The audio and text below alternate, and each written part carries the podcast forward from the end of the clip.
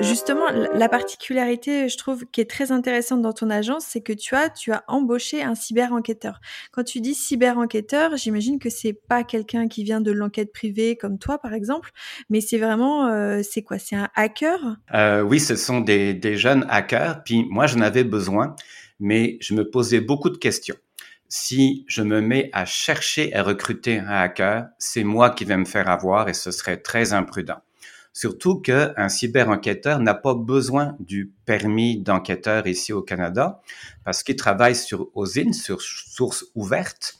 Donc, il n'y a pas d'atteinte à l'expectative de vie privée. Ils n'ont pas de permis d'enquêteur. Donc, c'était euh, risqué pour moi d'en chercher un. Alors, j'ai décidé de ne pas en chercher et d'attendre que la vie, le destin, le hasard me présente quelqu'un qui aurait des compétences, de, de l'appétit pour ce métier-là et surtout une bonne éthique de travail. Et par hasard, dans un magasin, j'ai reçu un excellent service d'un jeune.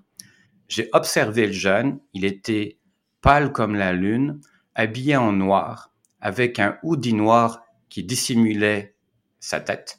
Il était greffé à son cellulaire, tout en étant très serviable, gentil et sympathique. Je l'ai regardé, je me suis dit, je suis sûr que c'est un hacker. Il correspond tellement au cliché. Donc, j'ai parlé un peu avec lui. Il s'est méfié de moi. Excellent réflexe de sa part. Euh, je lui ai dit ce que je faisais. Je lui ai dit que j'avais besoin d'un petit peu d'aide. Il était très prudent. J'ai apprécié qu'il soit prudent. J'ai donné quelques tests, quelques fausses enquêtes, puis progressivement, il m'a un peu aidé, assisté. Et après un an d'essai, euh, il est devenu cyber-enquêteur pour moi parce que j'ai vraiment validé son engagement, sa motivation, ce qui l'animait, puis comment de Black Hat il est passé White Hat, donc hacker éthique. Et c'est vraiment pour des raisons morales profondes. Donc euh, c'est ce genre de profil euh, recruté au hasard des rencontres que j'ai intégré à mon équipe après les avoir soigneusement vérifiés. C'est-à-dire que pour toi, euh, l'éthique du hacker était plus importante encore que les compétences? Effectivement, parce que il m'expliquait comment il était passé du bon côté de la barrière à l'école secondaire. Donc, l'école secondaire, c'est vers 16-17 euh, ans. Euh, ses amis de filles étaient harcelés sur les réseaux sociaux. Elles lui ont demandé de l'aider. Euh, il l'a fait volontairement, bénévolement, et il a fait un rapport qu'il est allé porter au poste de police pour euh, être capable d'identifier et de prendre action contre les gens qui harcelaient ses, amis de filles.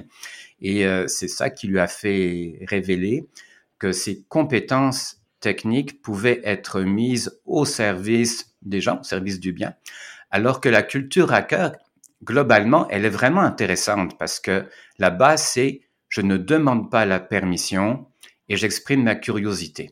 Et quand ces jeunes-là ne sont pas pris au sérieux, lorsque leurs compétences ne sont pas reconnues et bien accueillies, ils ne savent pas quoi faire avec pour être reconnus parce qu'eux aussi ont besoin d'un sentiment d'appartenance.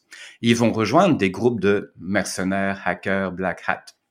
Si par contre ils sont capables de, rencontrer des gens qui euh, reconnaissent leurs compétences du bon côté de la force, comme on dirait en science-fiction, ben, ça devient des personnes redoutablement efficaces et éthiques.